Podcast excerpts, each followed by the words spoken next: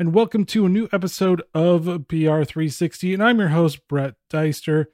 And if you could please subscribe to PR360 on Apple Podcasts, Google Podcasts, Spotify, and Amazon Music, it really does help. And leave a review as well. Let us know how we're doing. Anyways, this week I have Terry with us, and he has a quite interesting background. He didn't really go to school PR, but he knows a lot about PR through a lot of his storied history of working, as he's told me, with the Johnny Carson show, with working with the zoo. Now he does his own speaking about just about everything inspirational, actually. And we need a little bit of inspiration this year. So, welcome to the show, Terry. Oh, thank you so much. Pleasure being here. Thanks for asking. And my first question is all my guests, are you coffee or tea drinker? Hey, I'm neither. I love Diet Coke. All right. Do you like the newfangled flavored Diet Cokes or just the regular old fashioned Diet Coke? I, for a while, did lime Diet Coke, but I like just the good old fashioned, give me some caffeine and a buzz in the first part of the morning. That's fair. That's why we mostly drink coffee. A little bit of the taste too, but mostly the caffeine. exactly. Anyways, moving on to what was your most memorable marketing slash PR campaign? Good question. I actually have two. The first one that really started my career was when I was in the cable television business. And I loved doing TV and doing PR in general. But my hometown, 50 people, little farm town, called me and said, Hey, we're going to have a centennial. We don't know whether we're 100 years old, but we're going to have a centennial anyway, have a big party. And uh, we need some help with the PR, with the publicity on it. So I met with a gentleman and we brainstormed. And I love giving ideas. I've been called the idea dude because I'll try just about anything to see how to work it or make it just a little more successful. And uh, during the conversation of what we could do to get some press, uh, the gentleman, the farmer said, well, You're our most famous person because you've done radio and TV. And I thought, Oh my God, if I'm the most famous person, we better adopt somebody. So I sat down in those days, it was called a typewriter, and typed out a press release and sent it out saying, Hey, Cooper, Iowa would like to adopt one celebrity. If you just be our resident for one day during the centennial, because we've never had anybody in 100 days, we'd love it. And we'll give you a free oil and lube job at the local garage. We'll name the street after you. We had a whole bunch of cemeteries, so we gave away a free cemetery plot. Then we asked some crazy questions. And of course, I learned in PR, you need the hook. You need the thing that made it feel like it was Iowa, that it was small town. And so we sent it out, and I made too many copies when I first did it. We did it by mail, and I had 44 letters, and I didn't know 44 press places. So I went to the next town over. We didn't have a library in Cooper, Iowa.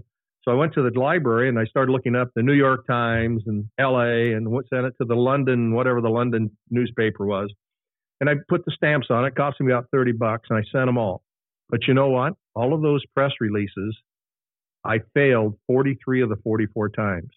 But the next morning at nine o'clock, I got a call from someone named Bruce Canner. He said, I'm a reporter for a company called United Press International. We like the idea, would like to put it on the national wires okay, I really didn't know what United Press International was, UPI. So I gave him some quotes. He put it on the wires. And you know what? An hour later, to the second almost, I get a call. Said, hey, this is Jim McCawley. I'm a talent coordinator with Johnny Carson's Tonight Show. Somebody ripped this off the wires, put it on Johnny's desk. He was born in Iowa and he liked it. So we're going into a production meeting, but you got to guarantee us that you'll give us first shot at it because you're going to get called by all the reality shows. Will you give us that exclusive? Hell yeah. be on the Johnny Carson show, national 20 million people. So I hung up the phone to call the farmer to tell him, hey, we got a big nibble on this one. And lo and behold, I got no dial tone. In those days, you had to use that old landline. And uh, I hear this screaming at the end, hey, hey, hey, is this Terry Rich? Yes, it is. My name is Judy Steinberg. I'm with Good Morning America. I have two tickets. I want you in New York tomorrow morning sorry, I just committed to the Tonight Show. You can't legally do that. Oh, we can sue you. Blah blah blah blah. Make a long story short, all of a sudden, this was like going viral on YouTube. We had press from all over the world asking for applications for celebrities. Mickey Mouse, Danny Thomas, Henry the Fonz, Winkler. We got a lot of celebrities who applied to be the 51st citizen. And they got this call. They called back from the Carson show and they talked about doing the entire show live from Cooper and if they did, they were going to guarantee us the front cover of Time, Newsweek, and all the major publications. Good Lord, what a fun deal. They called us back said we couldn't get this satellite uplink up, figured out to go live from your location. So we're just going to bring three of you out. So they brought us out. We were the first guests. We were on for 20 minutes, two commercial breaks, 20 million people. They played it on the Best of Carson two years ago. and my career was born. That was the biggest break in, in my career, which later led to me being able to do national television because I was working for cable television for HBO, ESPN, and did business with all the different using the satellite uplink idea that I got from the Carson show, all because I sent 44 PR releases and only one hit. And that was the lesson that I learned was that you can't just send it to one and hope that's successful. You just like a job application, you have to send a lot out. And from that, I was able to then start my own companies after we cashed out with cable television and did productions for all the big networks.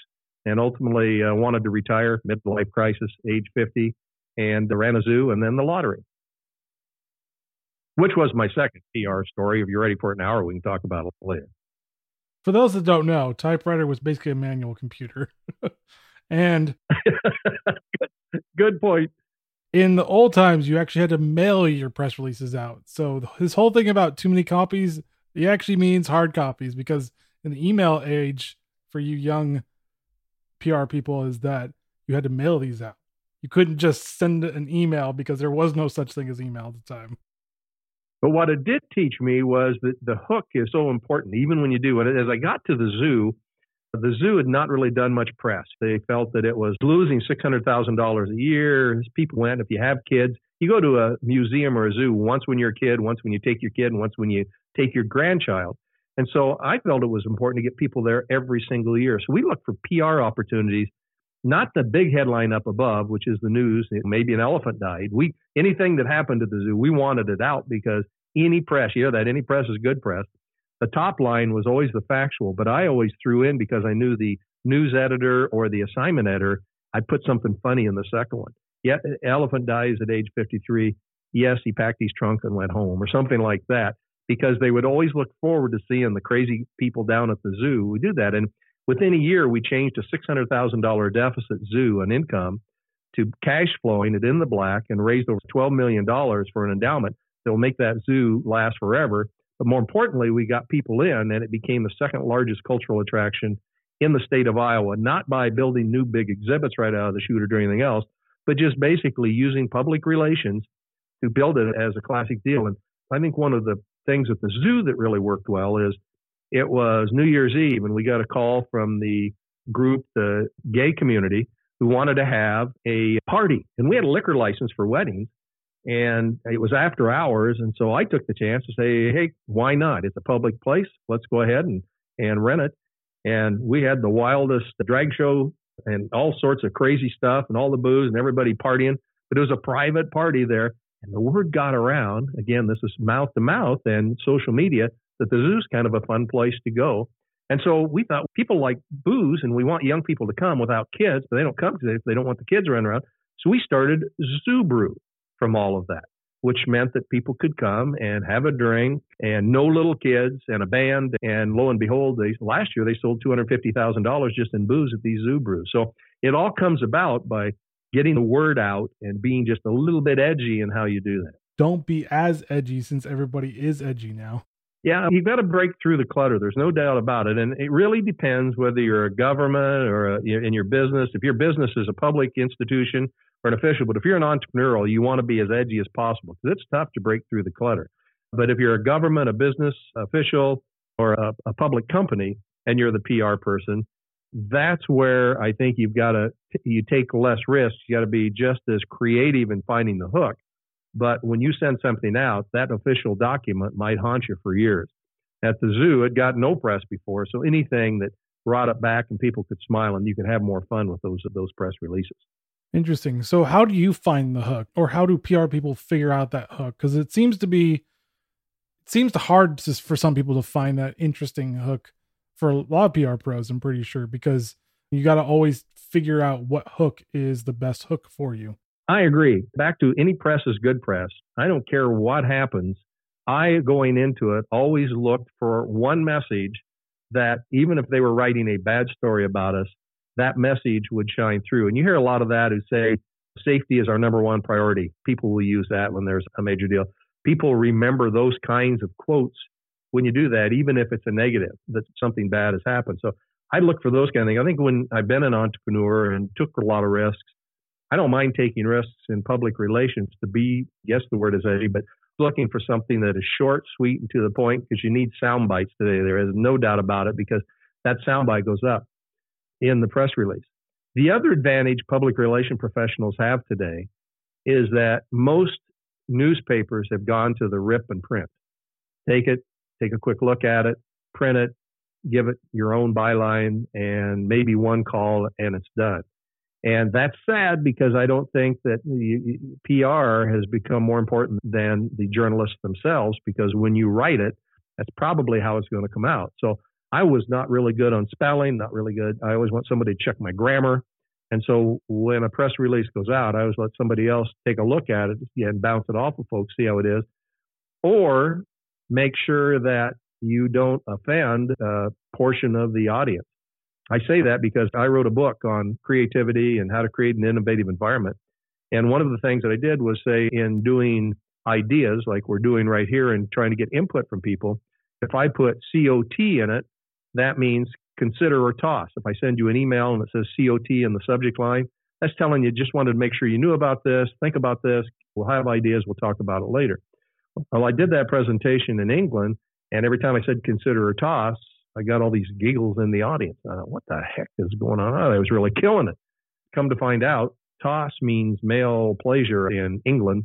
And I, so I changed my book quickly to consider or throw away when I talked about the COT and words. Bouncing those ideas off others so you don't offend anybody, but trying to be as edgy as you can and all of the ways to do that. But think about the one idea. So when they, when people call, when you get the interviews that you desperately want, that call has that top of mind. So when they ask you a question, no matter what you're asked, you can always say, look, our games are fair and honest, or the zoo is a place we want families, a safe place for families to come to. Will come out in almost every question that I'm asked so that it does translate in once they report it. Gotcha. And what do most PR pros seem to overlook when promoting or getting a hook for their business that you've seen? I think they try sometimes to do what they think is so professional. It's, it's, if you're giving an interview, I was taught a long time ago, if you give the serious look on your face and you're doing an interview, is not as genuine as if you just simply raise your eyebrows. Anytime I do an eye, uh, an interview, whether it's TV, whether it's radio, whether it's newspaper, I just raise my eyebrows because what that does is open my face, open my mind, open my heart to say, I'm here to tell you whatever you need. I'm here to give you the correct information too many PR professionals are worried about the actual facts versus the tone and the flavor of telling the truth, being honest upfront. How can I help you? And that coming across as genuine. Actually, most are defensive. They won't return calls. I had so many people in state government that the directors would never return a call. They said, I'll give that to my CIO or whatever, which is good. The CIOs are good. But the genuineness comes when the CIO can work with the CEO or the president and say, or the director and say, here's let's practice this and let's do it because becoming genuine is where the message will really ring. And remember back to the craziness we talked about, the edginess. If I'm giving an interview, as long as it's not death or major crazy serious stuff, I want to be lighthearted. I want to be fun. I want to be approachable to show that, man, this looks like a fun organization to work for. It looks like a fun organization to be a client of. Gotcha. So make sure that you're not really, you're squinting almost. Make sure you're just open with your eyebrows. Yeah, most people want to look serious if they're answering anything, even if it's death, even if it's a major problem. Simply raising your eyebrows and saying, look, this is a serious situation. We're here to do what we can to correct it you're raising your eyebrows, you have that openness, and I'm ready to answer any question, no matter what you're asking. Ronald Reagan was a master. Bill Clinton was a master at doing that. I think that Donald Trump had the desire to do that and did it better in his later years, but before that was almost too serious all the time. When he was out on the campaign trail, he did. You could tell he was happier and his eyebrows raised. So I think that's a big one. Obama was was masterful at, at doing the same thing. Mm-hmm. And what tactics have you seen when promoting your own business that's worked for PR? Let's go back to the 44 letters were sent out, 44 PR releases were sent out, and only one worked. I think the big thing I would say is don't be afraid to think of anybody and anywhere that you could send to that might relate, that might print, that might report on, that might ask you for an interview. reason that, and if you only send one, if you really want that New York Times article, you'd be surprised how many times the New York Times are, is actually reporting on a small town newspaper article that the editors have scanned and found and thought it was an interesting story.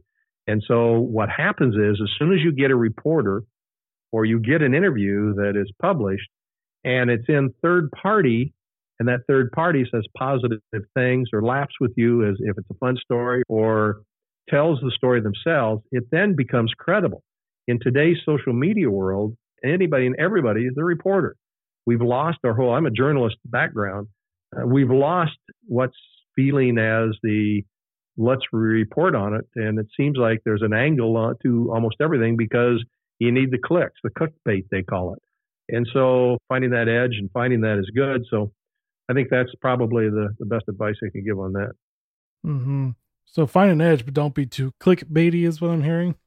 yeah, that's right. And as you're doing it, be sure you're talking to you talk to many, not just one. I think about job interviews. I didn't have all three of my kids got jobs right away because they didn't say I want to go to work for Google, and that's all they applied to. I told them to apply everywhere and test the waters. And even if you only get the local, a little small town that call you for the interview, the training and the rehearsal of what the next big one that calls that gives you when you do that story with them really helps and makes you look even more polished. Gotcha. And what type of skills do you think most PR pros miss or don't think is useful that they should actually think is very useful for them? I think listening and being open to suggestions. At the lottery, I had a person who was an AP reporter that was the chief information officer, the PIO person who people, the press called any questions on the lottery. And when I would want to write something up or I was asked to write an opinion or whatever, I always had her advice. But just as important, when she wrote a press release or did any of it, she always let me take a look at it and I'd mark it up. And if you've ever worked with an ad agency PR person, you know that if you do anything to mark it up, they scream and yell at you. You're violating even creative people. You're violating my creative, my profession or whatever. But this person never did that. And I couldn't figure out why. And she said, it's because I worked for the Associated Press and I had an editor who had an editor because we always had to have it right. And so I loved input. And if you have that mindset going into it, the people that you're working with will appreciate that you're open to suggestions and you can come back with them say, here's my thought of why I'm doing this. And you have a much better, a much back to a more genuine and a full team supporting the position you're taking in that release. Mm-hmm. So basically, be open to suggestion, but also if you see all the red marks, just look at it and be like, okay, thank you, and I'll work on this. take suggestions as you do that. Take all the suggestions because I respected her for letting me give suggestions, but also respected her when she said, That one I'm not going to use. I love this one over here. That's a good thought. But over here, I don't want to. And here's the reason why. Made for a much better team effort in trying to get the message portrayed to the press whenever and when the entire team was asked about anything. And we always, the other thing is, communicate within your own organization. When you do a press release, don't just send it to the press and not send it to all your employees as you're sending it to the press. If you've got a major announcement for a company that you're merging with somebody or whatever, nothing is worse than having a, an employee say, How come I heard this in the paper on TV? I didn't hear it from you. So be sure to communicate to your own team as well. Mm, do internal and external communication. Internal and external, for sure. And speaking of content and writing and stuff, do you think that the push for PR people to be more content driven and less about writing, even though writing is important, has diluted PR a little bit since it seems like everything is being pushed to video, audio. I'm doing video and audio too, but it's being pushed there and writing is taking more of a back seat because everybody would rather just listen or watch something. You're right. But I think that content is king for one or two times. But if you really want to succeed and get on the national place on the national stage and play with the big dogs and all of this, you have to have the writing too. You have to have the accuracy. You have to have the research. But to be able to do it and turn it around quickly, but make sure it's correct, will get you on the big stage for the long term. I do see people who have guests on the news programs or other programs that are really wild and crazy they're there for maybe few months or years, but they're not usually around for long term. And that's why having the skills you're talking about is so important. And so, how can PR pros keep their writing strong? Because you, writing is writing; it's very creative, but there's also is a method to writing. So, yep. how can they continue to keep it strong during this pandemic, and they may not be writing as much as they used to? Obviously, it's any skill you have to keep going for it, and the second is to have friends and associates that you can pass the by and have them give you input. It might be your old professor, it might be your old uh, journalism professor or PR professor, or, or uh, just good friends who are also in the business to have coffees or Zoom meetings like this, and you pass them around and say, "What do you think? What are you feeling? Tell me." You really can't get that from the, as much probably from the boss, although you want to pass final ones by and suggestions to the bosses. But many of us take a position as PR within an organization, and then you feel isolated because you and maybe one or two other people, if you're in a bigger company, work together in doing that, but you don't have the big camaraderie that the CEO might have in going to Rotary or to another club of some sort. So finding other people outside your business confidentially to give you input on the writing and the skills and suggestions would be how you hone that a little better in these times. Hmm. And then, fun question for you since I know you're a speaker, would you rather talk to five people that are really engaged with you or 5,000 people that were eh, a little engaged with you? I would say 5,000. Here's the reason is I speak a lot and my degree is in speech. I have a BS in speech, so that helps a lot. I find that if I speak to someone that I know, maybe it's a local library doing an author, and I have people that I know, that's a lot tougher because they know me and I don't get quite as crazy and take risks in my speech, try to keep people on their seats. 5,000, you can look around and you can find somebody who's been on their head and you really feed on the look back. And if you don't know them, what the heck? I'm going to walk away. I'm going to get my check. I'm going to have a great time. Now, that's the beauty of public speaking, professional speaking is you come in, you're an expert. Further away you are from home, the bigger the expert you are and uh, they pay you, and you can look around at that town that you're in and uh, come home and smile and have a great life. It's a great gig.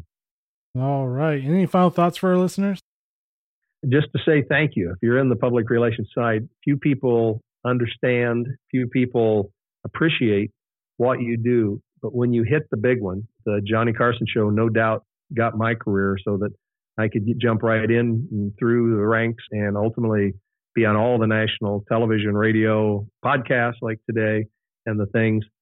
Take the risk, but make sure you're hitting a lot. Don't focus too tight on how you're trying to get a message out, but have some fun with it. And I think you'll be very successful. But back to being a PR professional, just from a CEO of the importance that you play in an organization, I say thank you. All right. Thank you, Terry, for being on PR 360. We really appreciate it. Appreciate the opportunity to do it. And thank you for listening to PR360. As always, please subscribe to PR360 on Apple Podcasts, Google Podcasts, Spotify, and Amazon Music and leave a review. Let us know how we're doing. And hold on, hold on. This is where I get to say, void were prohibited, member FDIC. Go ahead. and join us next week as we talk to another great thought leader in the PR industry. All right, guys, stay safe, do some writing, and be a little edgy at the same time. All right, guys, later.